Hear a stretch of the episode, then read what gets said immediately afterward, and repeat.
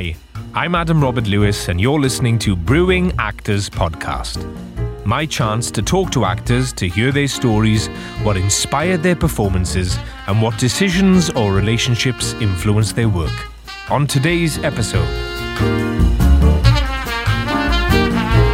I hadn't worked from January till May.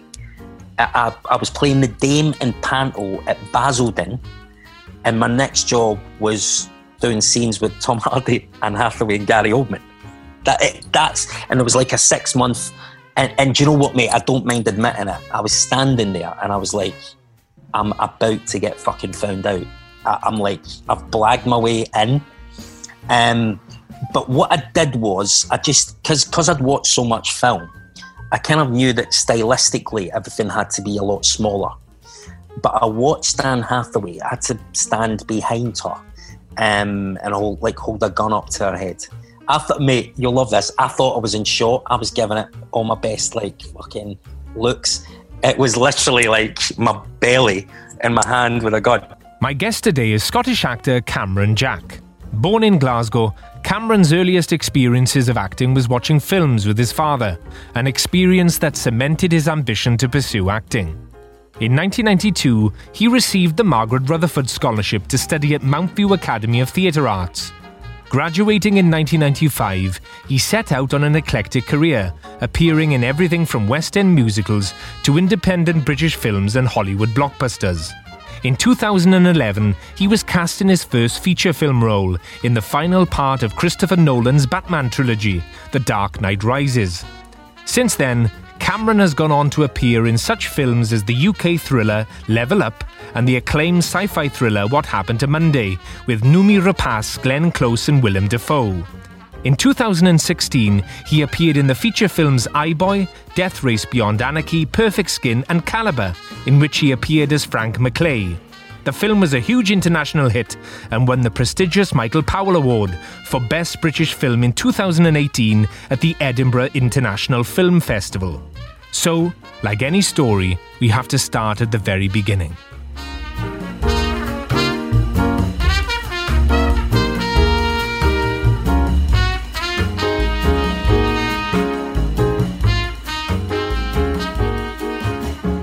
I was born in Glasgow, as you can hear from my accent. My dad was a welder in the shipyards, and my mum was a cleaner and an auxiliary nurse at the Children's Hospital in Glasgow, Yorkhill. Were they? Did they do any theatre? Were they like part of the amateur theatre in Gla- nah, Glasgow? Nope, nothing, nothing at all.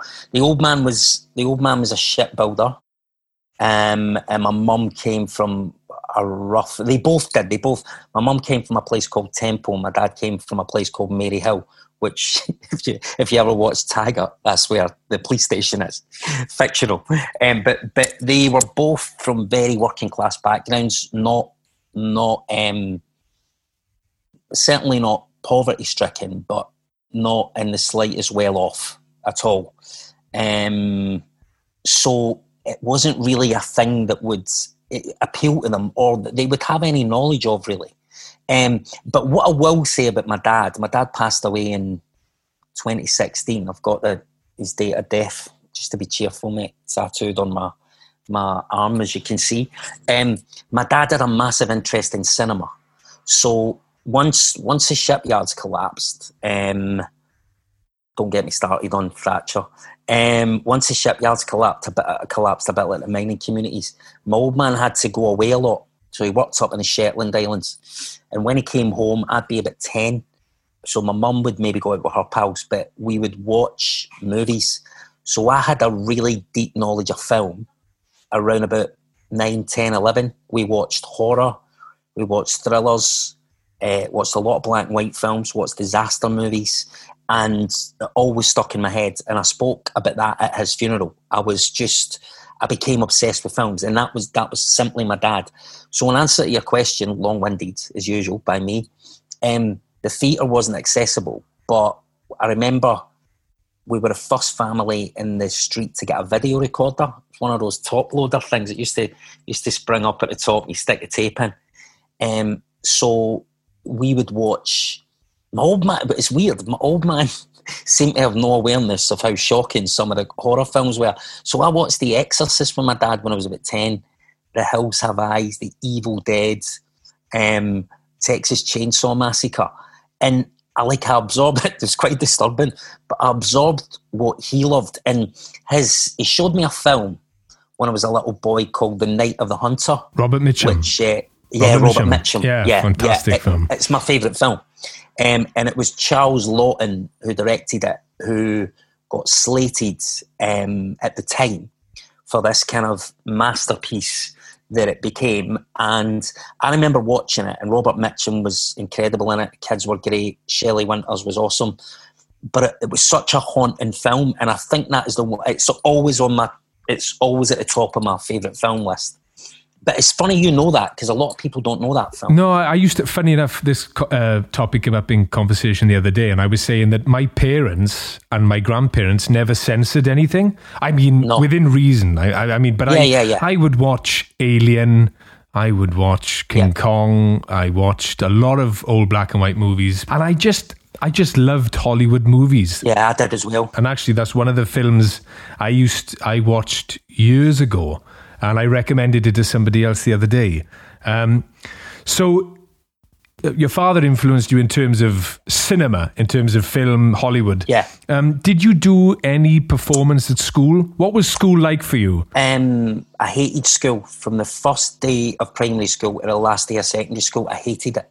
I hated, I hated the competitive aspect of it. Ironically, because we have to be competitive to keep our heads above water. I hated the the fact that a bell rang. You had to be there at a specific time. I hated wearing a uniform. Um, I hated academically. I was poor, so I struggled, particularly in things like maths, technical drawing. Um, so I, I felt really at a loss when I was at school. Um, but the first time I set foot on a stage, I must have been about seven. And I, mate, I've told this story a few times. So, but I, I did a stand-up act when I was about seven or eight, and I told jokes. And I remember the punters at school, like people's mums and dads and grannies and grandpas, rough as arses, you know, um, just sitting there giggling. And I was like, oh, this is quite good. And then I got to secondary school and I did a couple of things at secondary school. I discovered that I could sing. Um, not as well as you, but I could, but I could sing. And I did a couple of things at secondary school, but I do remember making a conscious decision to pack it in because it was considered it's a terrible thing to say now, especially with the world as it is, but it was cons- considered quite a camp thing to do. So I, I just wanted to be one of the boys. So I, I stepped away from it, played a lot of football badly, um, and then I was so poor at academically and at every job I did. I was just like, there's got to be something I can do. There has to be something I'm good at that I can actually get out of bed and enjoy. And I started doing, like a lot of us, I started doing Amdram. But um, with the singing, um, it was always musical theatre. And that's really how I ended up at Mountview because I was so kind of ignorant about LAMDA, RADA, Guildhall, Bristol. There was no actors in the family. I just I didn't know I didn't know an actor. You know, I, I couldn't have found you an actor You couldn't call somebody up and say, Nobody. It, but I worked. I worked in the council when I was about probably about nineteen, and a girl that worked with me there, her sister was a successful Scottish actress, Barbara Rafferty. So Barbara, God love her, she sat me down and just gave me advice. So that's really why I ended up at Mountview, which is where I met you. Obviously, had the pleasure of directing you. Um, if I could go back and do it all again, I probably wouldn't have done a musical theatre course because I was more, I was always more interested in the film side of things, TV, film, camera work, and to a degree, straight theatre. But I think if I was to go back and do it all again, I would have tried for another school. Having said that, good time at Mountview, and they really looked after me, so I was lucky. so you only auditioned for Mountview, you didn't. That was the only place I went. So because I just never knew Adam. I was like, well, what, I didn't really know. I knew there was a place called Guildford, and I heard that there was a place called Arts Educational. Um, but I was surrounded by musical theatre uh, amateurs. So if anybody was to advise me, it was always go and do musical theatre, go and do musical theatre. And looking back, my heart wasn't really in it. Um, I enjoyed it. I enjoyed aspects of it, but I've, I've ended up w- not where I wanted to be, but I've certainly ended up much more in the field that I that I, I literally sounds a bit dramatic, but that I dreamt about working in when I was sitting with my dad watching those films. I, obviously, I did the musical theatre course, a postgraduate, and yeah, I think did, there yeah. was it yeah. was heavily musical theatre based. Of course, it was, but there was an, an mm. element of film, a very small. Um, uh, I think it was a maybe a six week course on camera acting, yeah. which sort of give you mm. gave you a flavour of potentially doing a bit of screen. Did they have anything like that yeah. when you were there? Yeah, in fairness to Mountview, they absolutely did. Right. And I had an amazing teacher who anybody who knows the history of Mountview, they'll remember this guy. He was called Richard Martin. And he was a very, very prominent TV director in the 50s, 60s, and 70s, right up into the 80s. And he was we were like polar opposites. He had a cravat. He looked like Andy Warhol, and he was so posh. But Jesus, we just we just sparked. And he he planted a seed. He literally said to me, "You," he said, "You you you might be good at this. You know, if you if you work at this." And despite the fact that I was on a musical theatre course, Mountview I, ended up doing a writing course with a guy called Tony McHale, who wrote EastEnders and uh, Holby City and Casualty and Eldorado, which was that soap that tanked. So it, it was definitely, definitely there. They, they did, but that's when the seed got planted, I think. That My dad and then sitting in the camera classes feeling much more excited about doing about that than doing a tap class or even a singing mm. a singing lesson. Because there was a few people I think in Mountview on a musical theatre course, when I was there, they thought mm, maybe I wanted to do more straight acting and and and tried mm. to change. And I think one or two did swap yeah. over. Is that something you want? You I wasn't allowed. I wasn't allowed. I asked, and um, I was on a scholarship. Right. So my, their their view was that I was selected for that scholarship for that reason. Mm. And and then looking back, all my mates were on, you know the importance of friendship mm. at college, but all my mates were on a musical theatre course, all of them. And I do, I mean, there's, we're having a Zoom meeting next Saturday night, it'll be Carnage, about six or seven of us.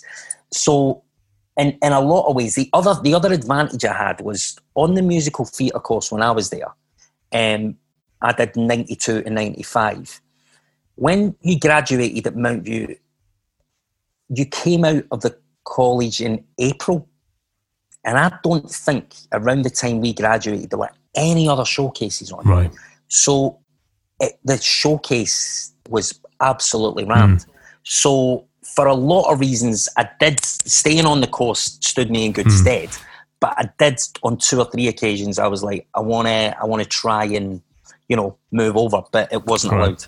And you grant obviously the graduation process at Mountview. Did you? Mm you did a final show, which was a musical, I guess. Yeah, it's not like it is now, where you kind of you can sign with an agent before you you get. To, I, I don't think you can. Can you sign with somebody? before your showcase? I think you can, but they tend to put you off the idea and wait until. Yeah, wait mm, until. Mm. Yeah, we we did shows and they were busy. People came, but it was a general consensus then was that the agents approached you right at the end of the basically the day you finished. Mm. So you would come off stage and you would be inundated, or you get a little bit of interest, or you wouldn't. Um, but I got, I got, I got bombarded, and that sounds really cocky. I don't think it was necessarily a talent issue. I think it was very, very fashionable to have Scottish actors um, Ewan McGregor had just broken through, and Robert Carlyle, David Tennant was coming through, and I think I think a lot of agents were looking for the next big thing that was Scottish. So I think that that was another area that people were. It's ironic that you you know you you've spoken to some Scottish actors, I'm sure, um, but it felt like there was interest in me because of the way I spoke, which was a relief in some ways because when I went to college, I always thought you have to be you have to speak posh to go to drama school. It's such an ignorant viewpoint, mm.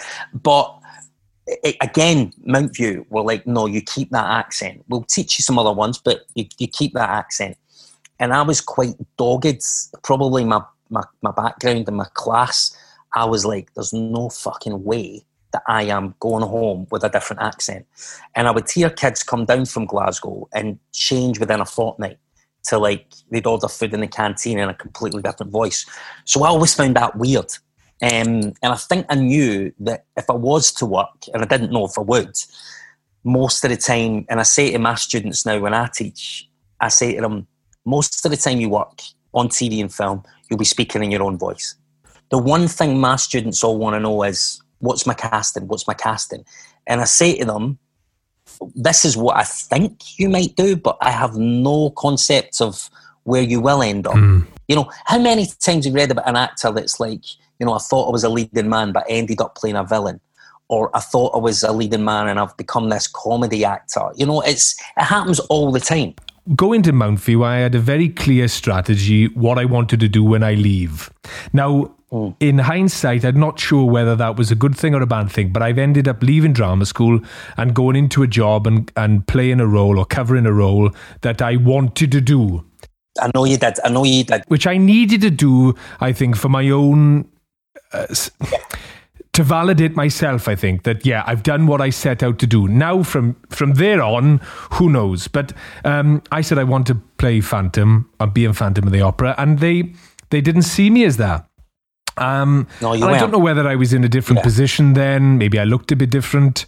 And I think some people leave drama school and they they have this "Hey world, here I am" strategy. Mm. But sometimes I think it's good to have a very specific Listen, strategy on where yeah, you want to go because the industry is too big. I think I, I teach a lot. I teach a lot of screen acting. I teach in you know three different colleges. Mm. We've unfortunately had to close our course, but we've got our own college. Me and my missus, who's an actor, you know Maisie.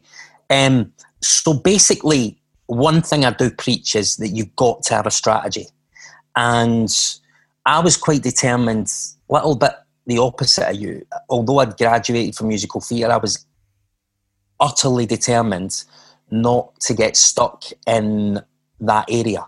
So I deliberately targeted agents and jobs that would allow me to deviate from that. I dipped my toe in occasionally, but I never ever wanted to get pigeonholed. Mm. I had a sense of who I was. Um, mm. I knew from a very early age uh, I don't mean from a kid. I mean from I, literally the last few months at Mountview. I was like, nah, I'm I'm going to play a lot of thugs. I knew it, and then then I got Begbie and Trainspotting um, in '96, and to be honest, that's what 24 years ago. It hasn't really changed. That's that's how I'm perceived. Um, i have got a quick, a little quick story for you. Um, a conversation arose at Nina Gold's office, who's the most incredible casting director in the world. She's like the creme de la creme. And Nina's and her team, they get me in a lot. Um, but they were looking for a, a guy who was in rehab at, at, a drug rehab centre for um, for Patrick Melrose, which Benedict Cumberbatch played and was unbelievable. And I think two or three of them were like, "Where's he from?" They were like Glasgow. They were like Cameron Jack. Um, and I turned up. I turned up at the costume fitting, um, and the woman was like, "Actually, what you're wearing is fine. We don't need to put a costume on you."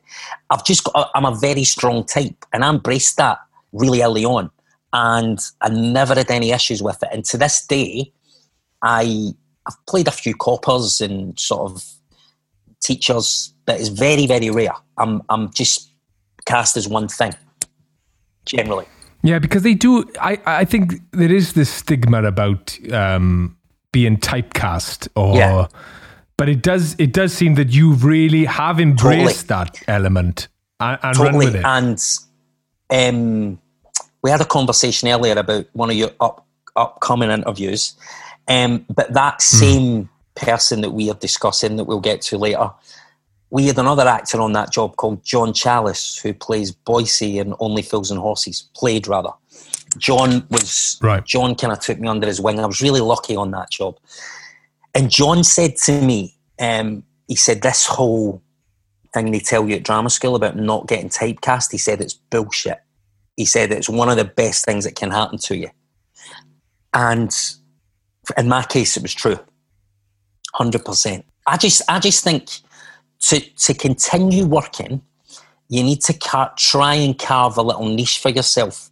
So you need a strategy yourself, you need a bit of luck, you need the right agent, you need to get in the right rooms. Um, but if you turn in a few memorable performances as a strong type, I think you become a go-to person for you know. It, listen, don't get me wrong. I mean, last year I was offered, I was offered a line in a film.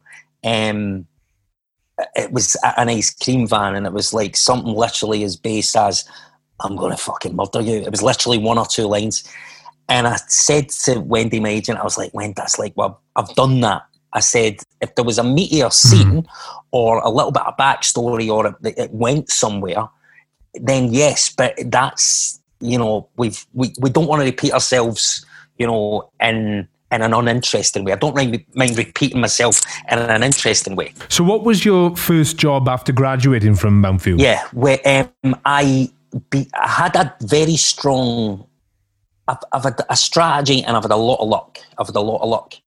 Um, my first job was Regent's Park. Um, and in those days, I sound like an old fart, in those days, you would get cross cast in all three shows.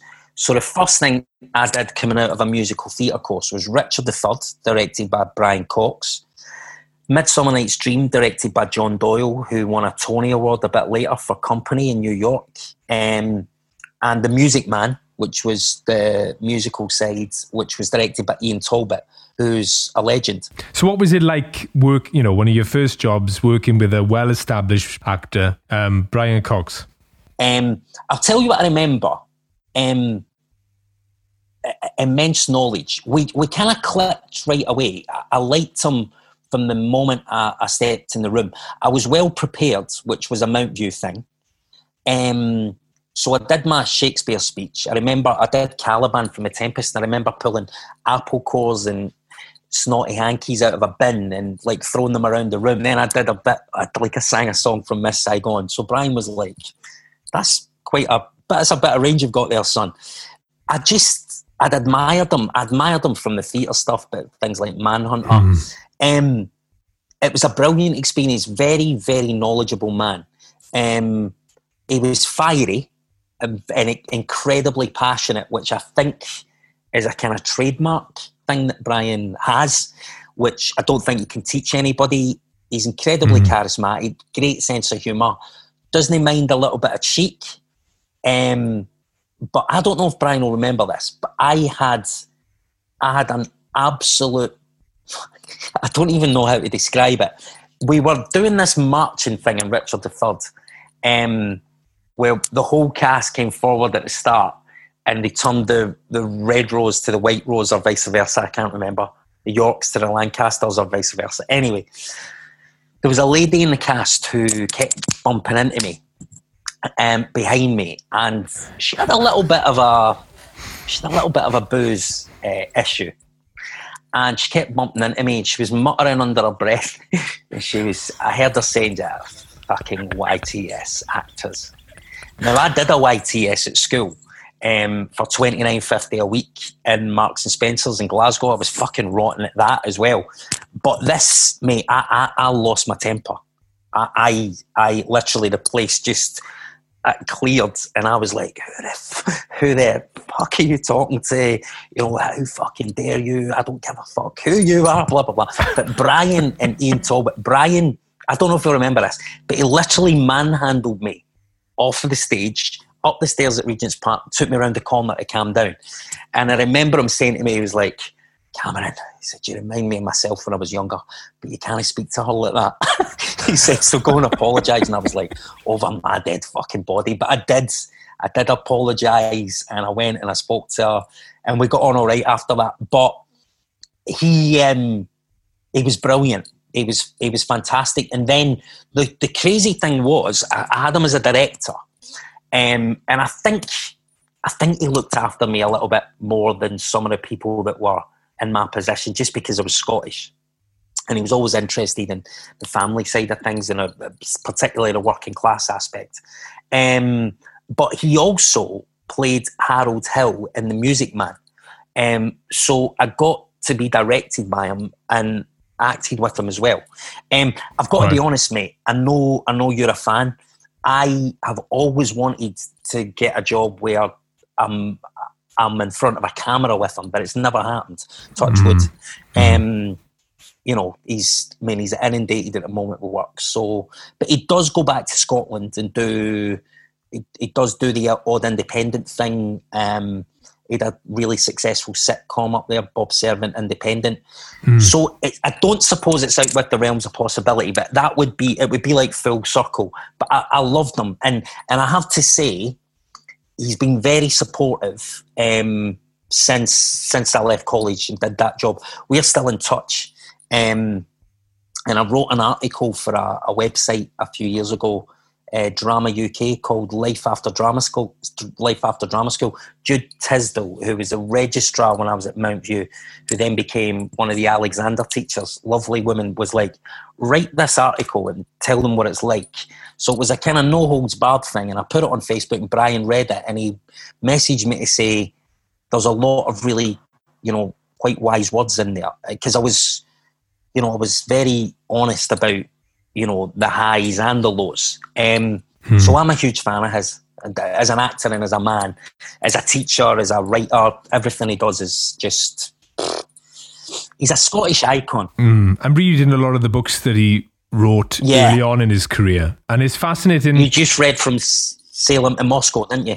Yeah, yeah, from yeah, yeah. And I've read the King Lear diaries before, but I just it's fascinating listening to somebody and and finding his views that he's really enjoyed going back to teaching. Yeah, it does. Um, yeah, because you learn so much from mm. it, and you you similarly have done a lot of directing and teaching at Mountview and yeah, yeah. School.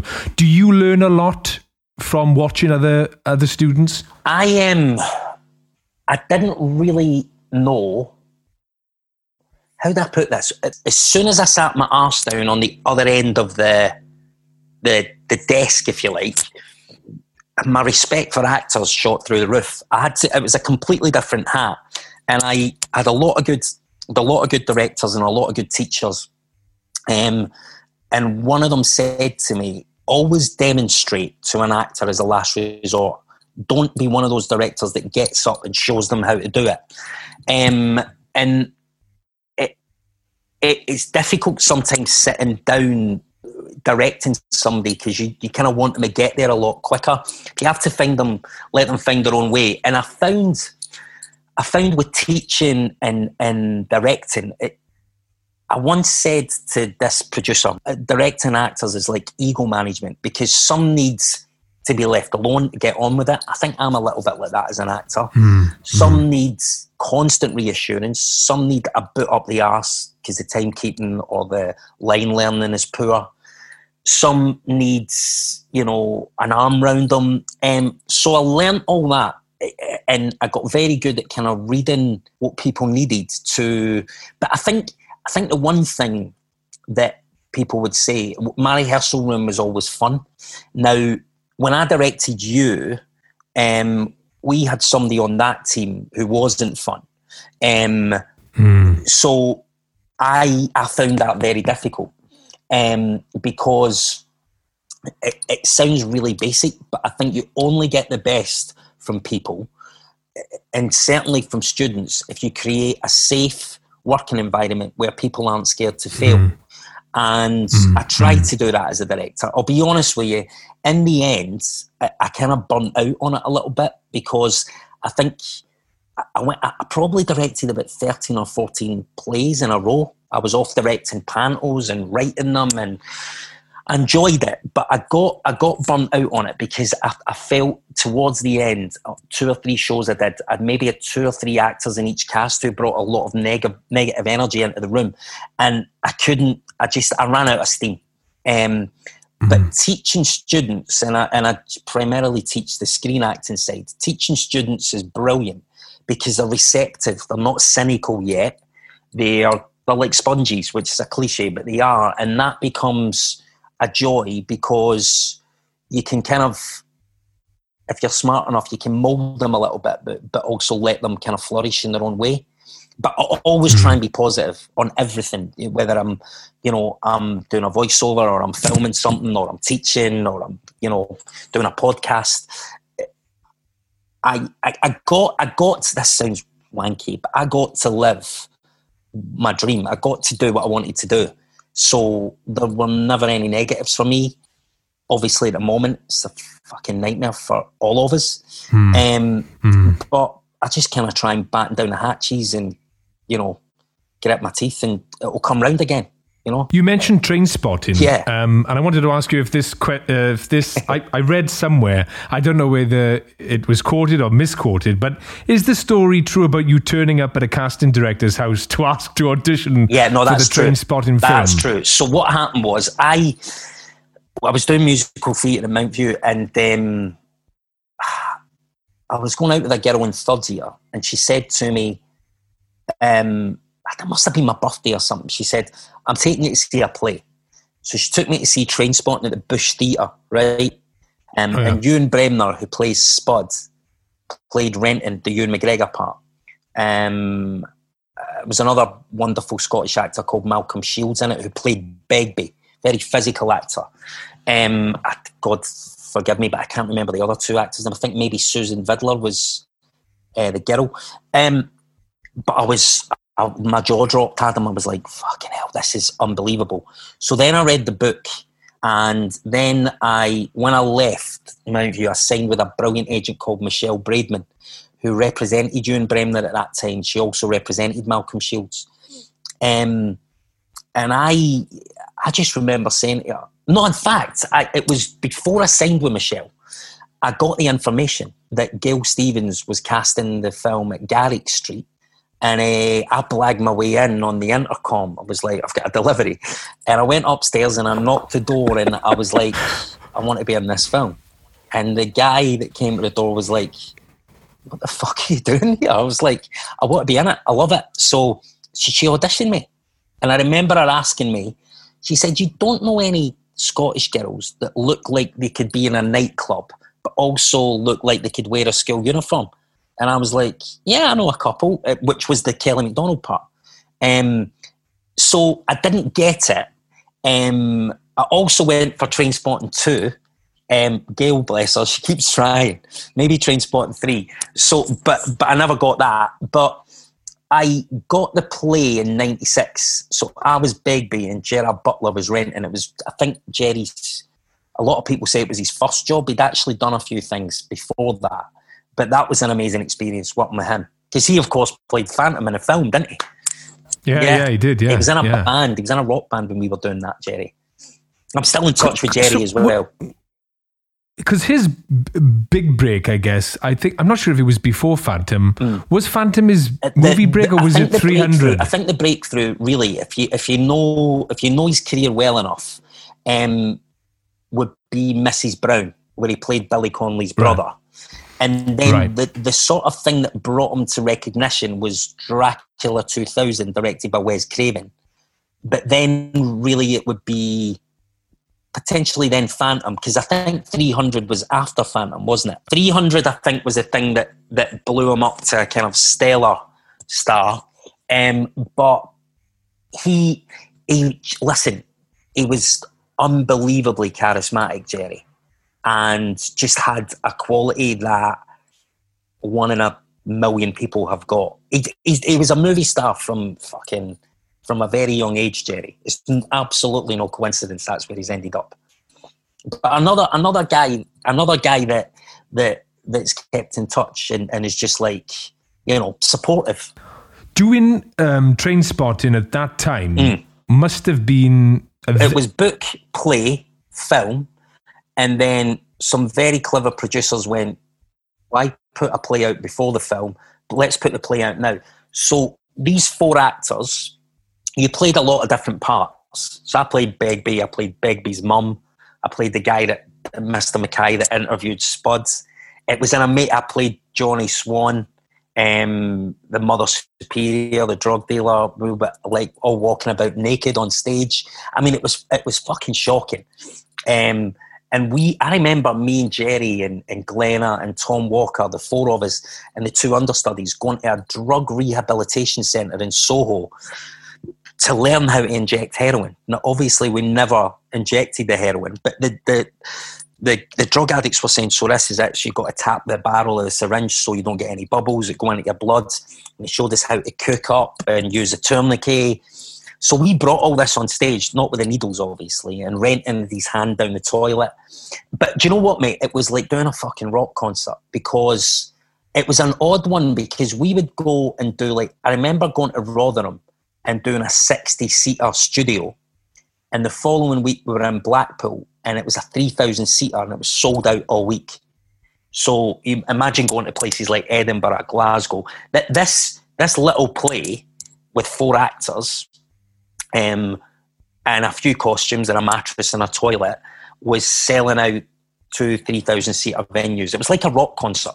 It was it was very of its time, um, and I think the whole mm. drug culture and ecstasy coming through, and people just wanted to come and see it.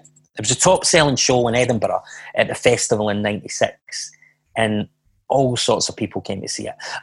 One thing that I do remember happening, we opened the show in Galway at the uh, Arts Festival. So it was like a big celebration of theatre. And Michael D. Higgins, who became the like the Taoiseach, the, the Prime Minister uh, of Ireland, he was the arts minister at the time, absolutely disgusted walked out, big article in the paper. There is no place for this this absolute mm. filth on a theatre stage in, in, in Ireland. Then we went to Dublin and Cork, and it just blew. But I always was quite proud of that that he couldn't sit through it. Mm. Uh, Obviously, your first early sort of experiences of doing the Regent's Park yeah. open air was a bit like rep. You got to flex your muscles in terms of doing a bit of theatre, yeah. bit of a contemporary play, yeah. a musical. Learning loads Were of parts you, as well. You had to learn so many parts. Mental. And then, were you hankering after doing some television? You you did some television during that period, I did, right? I did TV straight after it. And you, we go back to that word strategy. I I said to Michelle Braidman, my agent at the time, I said, I don't want to get stuck doing one thing. I want to I want to do everything. Um, so I ended up in a kids' TV show called Harry's Mad, which was straight after Regent's Park. I think I finished in September, and that was the October. So already, and then I went and did a panto after that, and then I think like a short film after that. So I'd already moved around a lot. The one, the one thing that I couldn't crack was film. I could not get. Nobody would consider me uh, for for film roles. They just wouldn't do it. More from Cameron in a moment. Why not follow Brewing Actors podcast on the Spotify app, Apple Podcasts, or wherever you get your podcasts? While you're there, why not leave a review? Sit down, relax and listen to Brewing Actors podcast with a cup of Coal Town coffee. Coal Town coffee is roasted on site at our HQ and roastery in Ammanford, South Wales. Our coffee is sustainable and ethically sourced, and we believe the fairer the deal between producer and farmer, the higher the quality and taste of the coffee in your cup. Use the code BrewingActors10 to receive 10% off your orders at coaltowncoffee.co.uk. I'm Adam Robert Lewis, and you're listening to the Brewing Actors Podcast. I continue my conversation with Cameron Jack. You did television, and then you sort of had a stream of being cast in well known musicals, or what we now yeah, know yeah, as well, well, Les Mis. Obviously, We Will Rock You, yeah. the original cast. Yeah, I was in the first first two years, yeah. Did you? I, I know you said when you were at drama school, you sort of thought, I want to move away from musicals and Mm. do more straight acting and television. Did you? Mm. Were you reluctant to go and do musicals, or were Yeah. you just thinking, ah, yeah, I was. No, I was reluctant. Um, I- I'll be brutally honest. I couldn't get a job as an actor, um, as a as a as a TV actor. Um, I I had a bit of a meltdown. Around about ninety eight. I the, basically the phone stopped ringing, Adam, and I was. I I was shocked. I was like, so I've I- I've come out and I've like every box is ticked, and it just seems to have stopped. But I think what happened was, as an actor, you mature, you change physically, and also my head went down. Um, the little, the positivity that I carried and the the kind of love that I had for it, it kind of the rejection got on top of me. Um, and I remember going for a regular in Holby, no, casualty it would have been in mid to late 90s, so would 97, 98. And a few of my mates were up for the same job. But the casting director phoned the agent and said, I don't know what's happened to him, but he just looks like kind of defeated and a bit beaten. And yeah, it took me, probably took me about a year and a half to two years to come out of that kind of like, it was, it was a few kind of personal issues plus the, the constant rejection. It just got to me. And um, when the chance came round to just work again, um, and also I needed I needed some financial stability. Um, the chance came up to do Les Mis, um, which was a big tick for a lot of people. It was never a, a- something that I sort of had a a deep seated. I'm very proud to have been in it, um, and it's an amazing thing on your CV. Certainly, I think as an actor in general, not just as a musical theatre actor. But I am. I stayed for a year and then I was offered another contract. I took that. That was another nine months. That was a mistake. Um, I, I, I, I struggled to fit in a little bit with the, you know, not the company, but the where to put me. They never seemed quite sure. I got moved around a lot. Um, but I have to say, after Les Mis, I went in We Will Rock You. And I think just th- that was like a, I mentioned Trainspotting being like a rock concert. yeah, I would. That was an amazing. I did two years there. It was an amazing two years. I've got friends for life. I loved working with a band. We were, you know, wheeled out at party, you know, party in the park. There's hundred thousand people. Um, the Queen's Jubilee concert. Um, we were on Parkinson. We are on Children in Need. I loved that. I loved that job. And I think, to be honest, I- when I left there, I was like, it's not going to get any better than that for me. Um, and also, my voice was going. I um, had quite a strong voice, and I noticed towards the end of Rock You, probably through developing some bad technique and not keeping my lessons up, my voice was going downhill, and I just felt, yeah, I, I, I need to kind of. I, don't get me wrong, I did two or three after that, um, a couple of flops as well, which I've got to do, um, and but I always had my eye on going in another direction. Sorry, in answer to your question, the financial stability was a factor, and just being able to to have a structure to work in was was was the main reason that I dipped my toe back in. I think, you know, long running shows, and obviously Mm. coming from the perspective that I have been in a show for a few years now. And I Yeah, stayed how long for, have you been doing it? Now? so I've been in Phantom four years. Yeah. How And do you I- find that though? Do you not Um, do, you, do you not get stir crazy? in my nature, I'm somebody who I don't like to, you know, lay my roots for very long. I, I get quite No. restless. But Yeah. the the reason why I stayed for so long is when I joined, um, they would tell they were the advice was you need to go away and then we'll come back and you'll play it or you'll cover it. Yeah. And I just had a gut feeling that that wasn't going to work for me. I needed Mm. to be. I want to achieve this while I'm here. And if it's going to take Yeah. me ten years, it takes me ten years. I'm glad it only took me. It only took me three. And I thought, you know, I've achieved. But I do. it- It is tough because I think. But what I find hard sometimes is doing a long running show. It's not it's great financially and it you know Yep. you've got a weekly wage at the end of every week. But it Amazing. takes it does take you out of the running for virtually eighty percent of everything else that's going on in that year. That's what I struggled with. That's what I struggled with. And I would hear about things and think, fuck, I wish I was up for that. Um, you were about to mention South Pacific Yeah. a, few minutes ago. I'll be brutally honest with you again. That was a job that made me go, I'm done. Yeah. I can't, I can't possibly. Have I spoken to you about that? No, because? I would no, I was just about to ask about it because when I was looking at your CV, Mm. I saw that that was the sort of end of musicals, Mm. really. yeah, it was done after that. Um, I had that was a job. I won't go into it too much. Um, that was a job where I think I was had two other offers on the table, two two other different musicals, and I picked the wrong one. Um, I had an offer to go to Germany to do Rocky Horror, um, and I had an offer to do a show in the UK on a tour. But I thought the prestigious choice and the best for my CV, which is often the reason you pick a job, was South Pacific.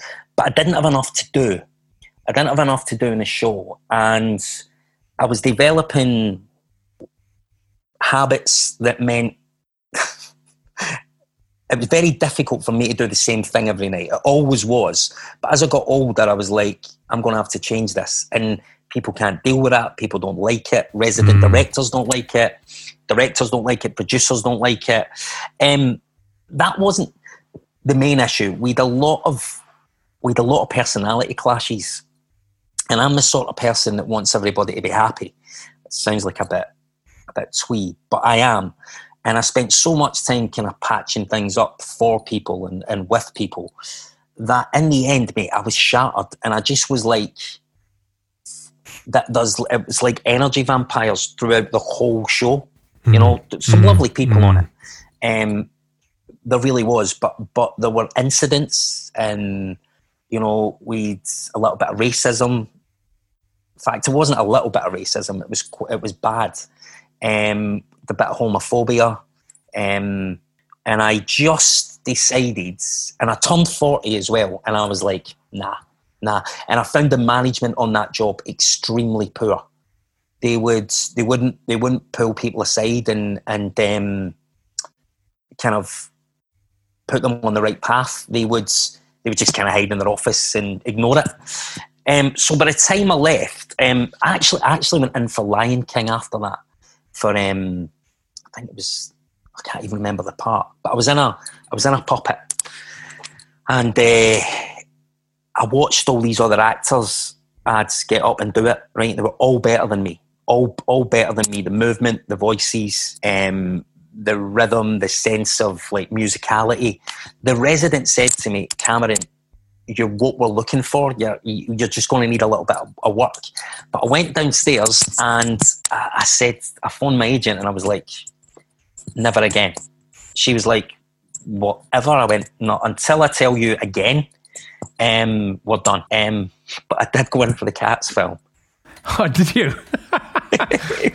because it was to play Idris Elba. Ray Winstone got it, but it was to play Idris Elba's sidekick, and Yeah. and also Lucy Bevan is an unbelievably talented casting director, and her team, Olivia, uh, Olivia Grant, and and the people that work there, they're like incredible. So I just wanted to go in and see them. And don't get me wrong, I, I wanted the gig. Um, I've I, I do tend to say. I do tend to say no to, to. I still get the odd sniff. People come round and go, "Would they be interested?" And I'm like, "Nah, nah." I, there's a couple of things I'd like to play. I'd like to play Bill Sikes. You'd be good at that, by the Mm, way. I'd like to do that. Um, probably a bit on the short side. Um, uh, yeah, so if, if the part was right and the money was right, because I've got Alba now, I- may consider signing up for a longer time, but it never gave me any joy, ever. Mm, mm. So you, you do a few musicals, you get to South Pacific and you realize, nah, this is just not for me. And then it's Nah. almost like I, I sometimes people call it the God wink. And then all of Yeah. a sudden comes Yeah. The Dark Knight Rises. So Totally. how did Yep. that happen? How did you hear about the project? So, yeah. So here's here's what happened. I am. I was, I mentioned, I've had a couple of, as we all do, doing what we do, I've had a couple of like dips when it hasn't, when, when things have dried up and you have a wobble. And um, surprisingly, I did The Dark Knight Rises before South Pacific. It just came out during South right, Pacific. Right. So, um, but it was another reason I shouldn't have taken the South Pacific job. I should have waited and kind of capitalised on the fact that I'd just done a massive feature film.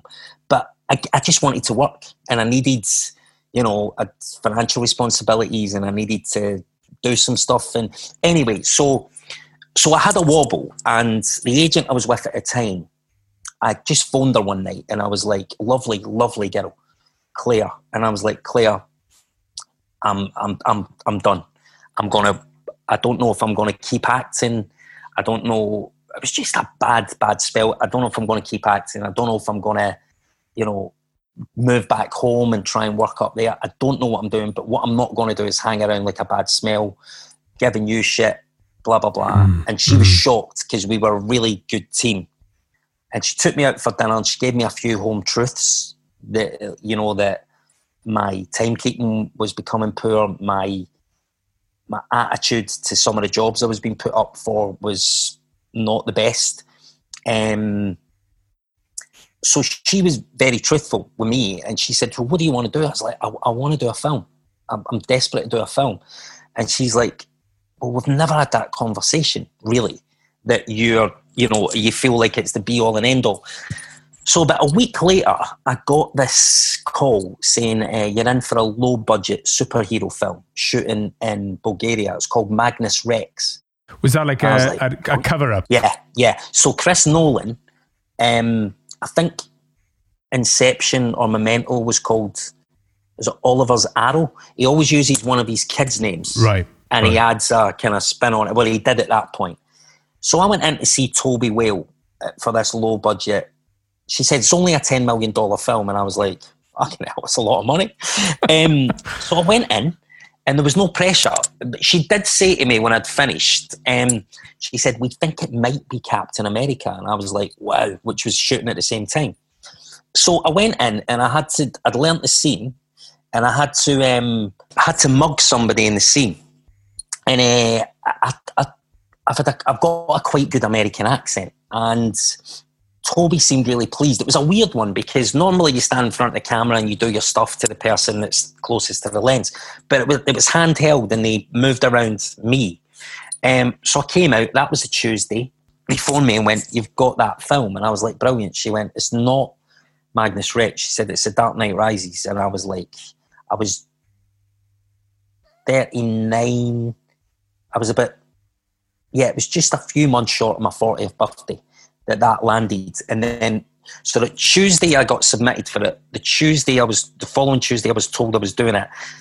And the following Tuesday I was on set. And you can imagine, here's how mad it is. I hadn't worked from January till May. I, I, I was playing the Dame in Panto at Basildon. And my next job was doing scenes with Tom Hardy and Hathaway and Gary Oldman. That, yeah. it, that's and it was like a six month. And, and do you know what, mate? I don't mind admitting it. I was standing there and I was like, I'm about to get fucking found out. I, am like, I've blagged my way in. Um, but what I did was, I just because because I'd watched so much film, I kind of knew that stylistically everything had to be a lot smaller. But I watched Anne Hathaway. I had to stand behind her um, and hold, like hold a gun up to her head. I thought, mate, you'll love this. I thought I was in shot. I was giving it all my best, like fucking looks. It was literally like my belly in my hand with a gun. Um, but I watched her, and I watched a lad called Burn Gorman, who's an amazing British actor, um, who's been in things like Layer Cake and, mm. and stuff like that. And I watched the two of them, Adam, and I was like, fucking hell, this is unbelievable. But everything, it was almost whispered. Was like everything was so small. So when I when I tuned into what the other people were doing, Gary Oldman, Tom Hardy, I mean, how can you not learn from those people? Mm. When it came my turn to run my dialogue, I kind of knew where I was pitching. But Chris did say to me, he was like, just take it down a little bit. I was like, that's the musical theatre training, darling. Um, and it, unfortunately, though, mate, I, I, had one really good scene where we battered Gary Oldman over the head with a rifle. And uh, we had, had a line, had a line. The other guy says, like, I was like, oh, Jesus. And he's like, what is it? I was like, it's a police commissioner.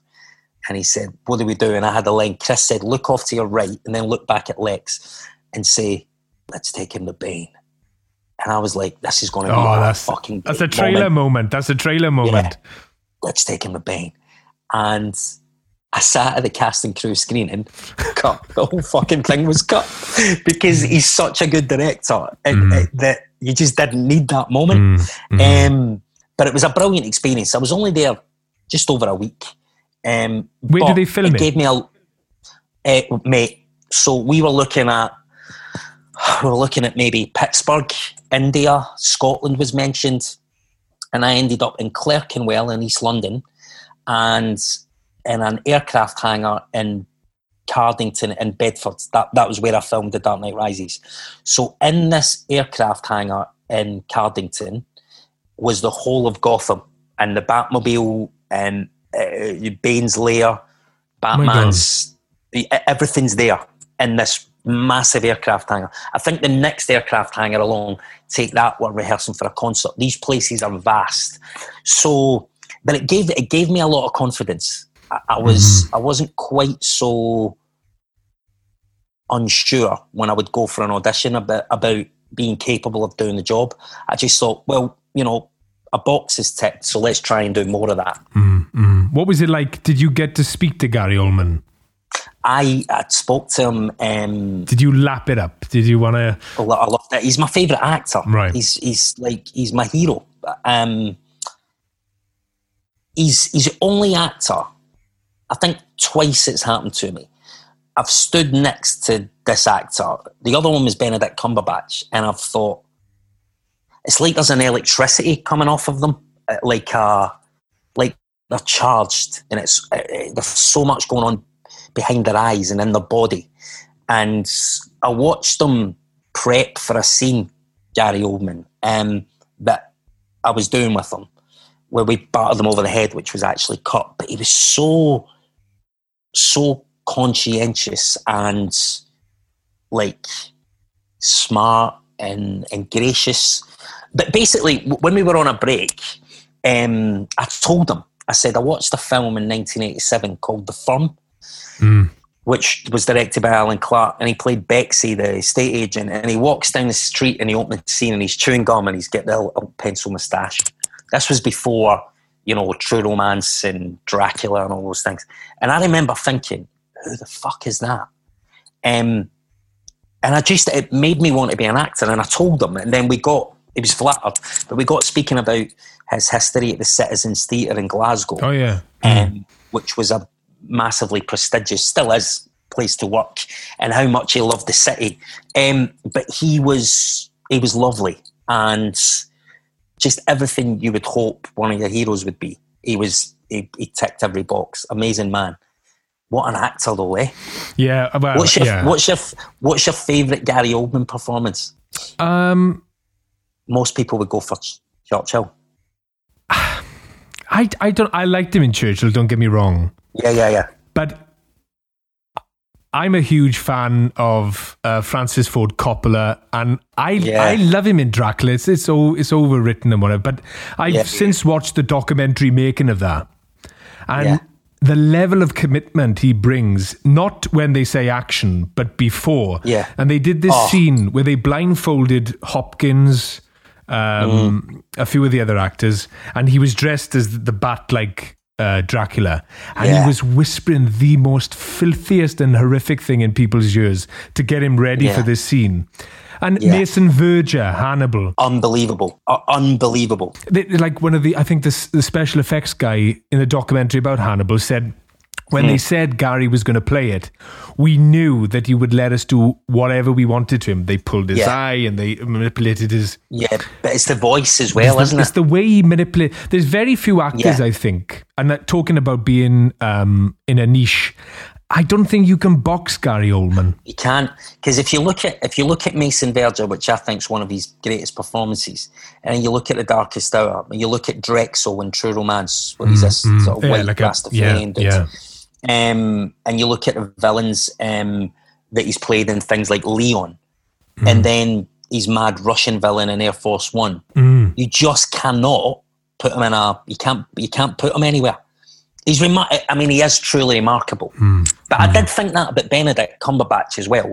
And I, I was at the read through for that, and uh, he is he's something very special, and in a different way, you know. Um, but he's a remarkable actor, and it's in twenty odd years. I've I've, I've worked with some amazing actors, but only twice have I thought.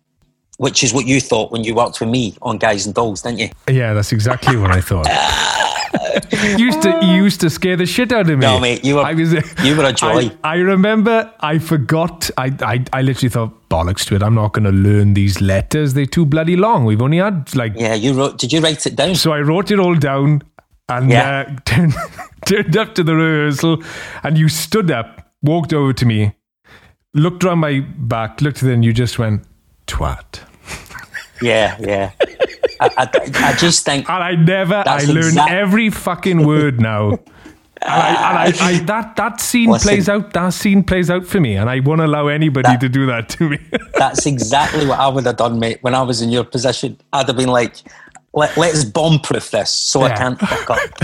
Um, oh, brilliant! But no, so obviously since the Dark Knight, you've now moved into a lot more uh, f- television and film, but a lot more film. Yeah, Does Yeah. it in an industry where you started out in a musical theatre course, doing some straight plays, then mainly doing musicals?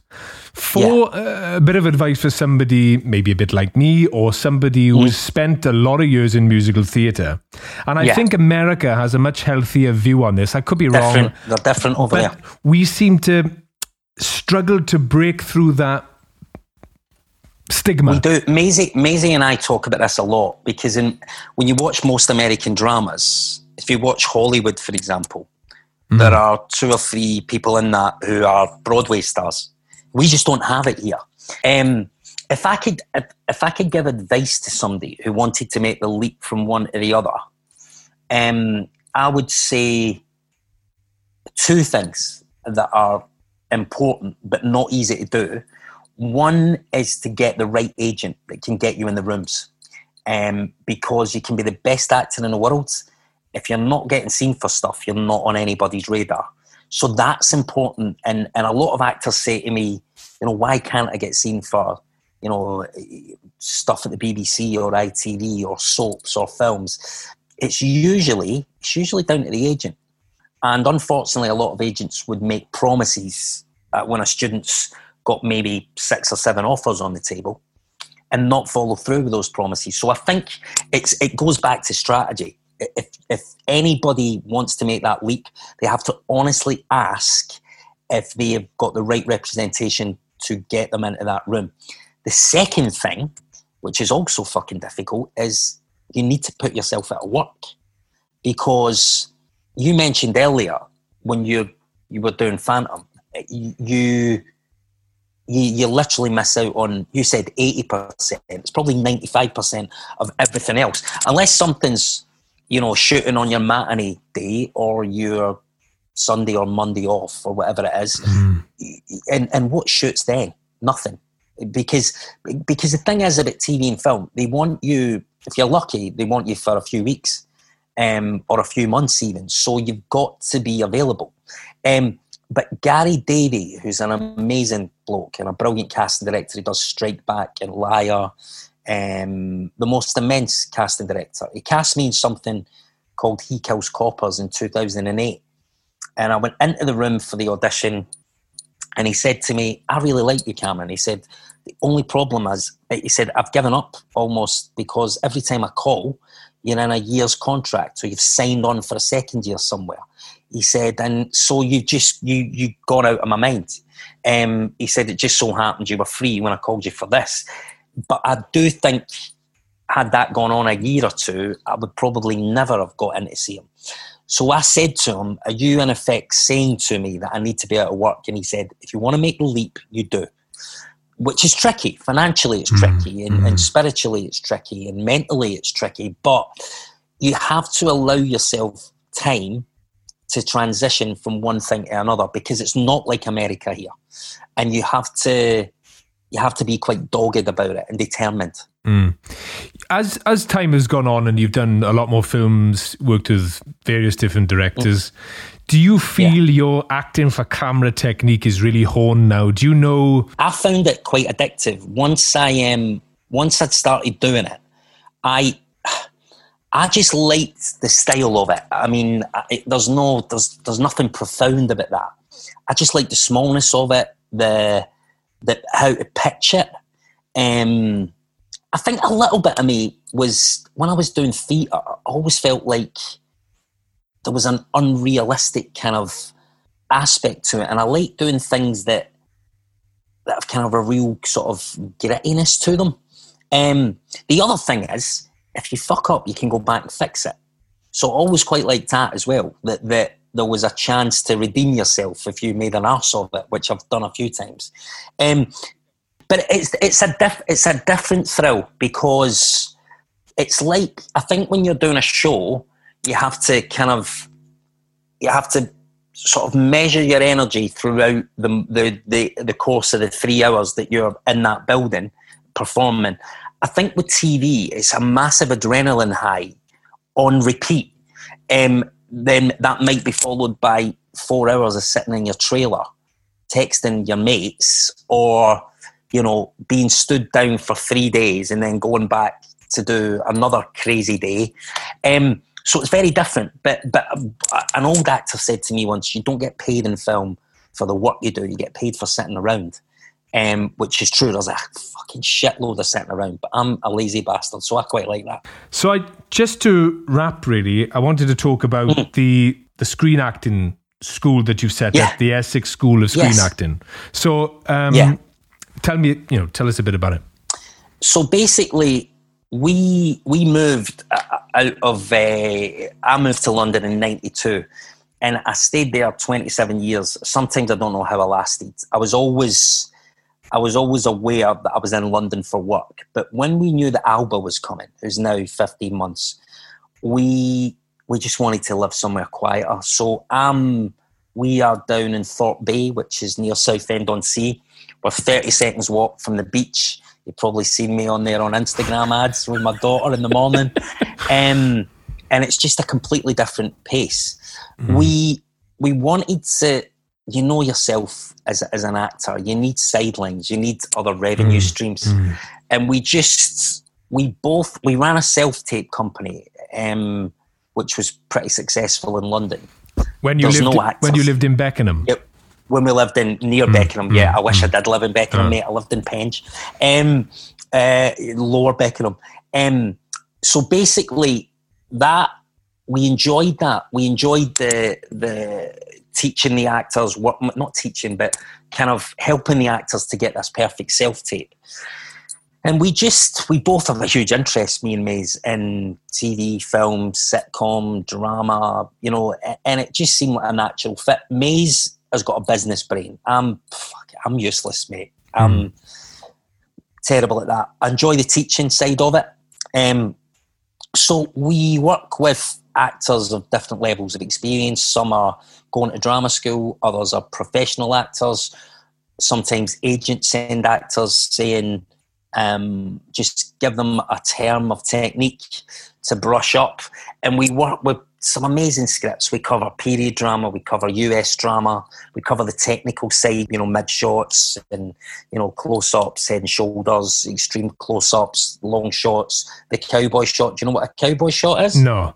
There you go. It's a three quarter shot, which was invented so that the gun in westerns Ah, would sit in shot. right, right. So it's it's called a three quarter shot, a cowboy shot. So we teach we teach all that stuff.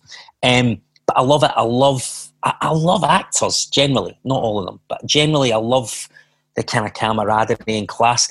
I was fortunate enough just before the shit hit the fan. Um, I did a my last film was with Guy Ritchie, and I went out to Los Angeles. So I've made some good contacts um, with some of the people that Guy works with regularly. So once we get up and running again, I'm hoping to get you know some good guests down uh, to to um, to speak to the actors and just kind of.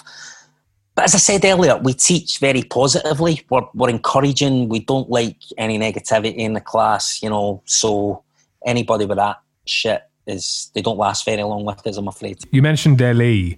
Uh, what is yes. it like shooting in LA? What what's the right, dynamic so, like? Because I hear so many different things about it. Yes, so I am. Um, that was the one box that I'd never ticked was doing a film in Los Angeles, and it came about in the most bizarre way. But I ended up there by accident, really, um, and I um, I went there I was very excited because I, I just it, it, it, goes back to my dad sitting watching Jack Robert Nicholson Mitchum. and Ryan mm, O'Neal mm. and Robert Mitchum and mm. Shelley Winters and the Poseidon Adventure and the Towering Inferno. So there I was. Um, it wasn't it wasn't as organised as I thought it would be. It, we are we are ten times more organised here we're we're a well-oiled machine here compared to, to LA, I think. And some of the actors and the crew said that to me. They're like, "You guys are like the envy of the world. You're so organised when you shoot films." Um, I'll be brutally honest. It wasn't. It wasn't all that I thought it would be because it was kind of like. How do I put this?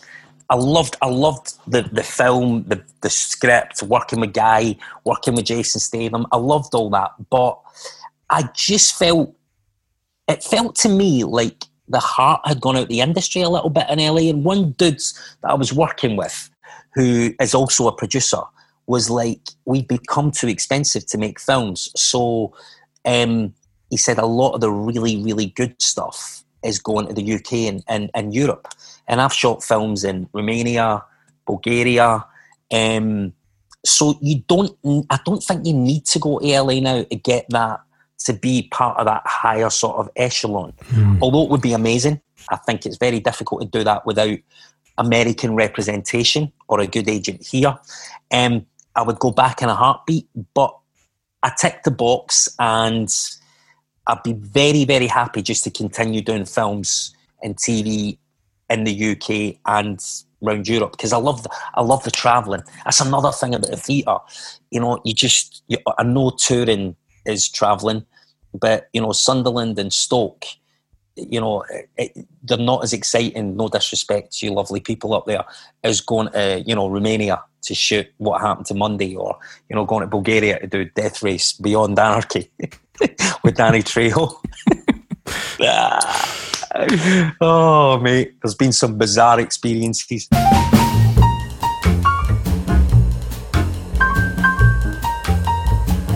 Thanks to my guest Cameron Jack, and thanks to you for listening. If you want to find out more information about the Essex School of Screen Acting, then visit theessexschoolofscreenacting.com. I'm Adam Robert Lewis, and you've been listening to the Brewing Actors Podcast.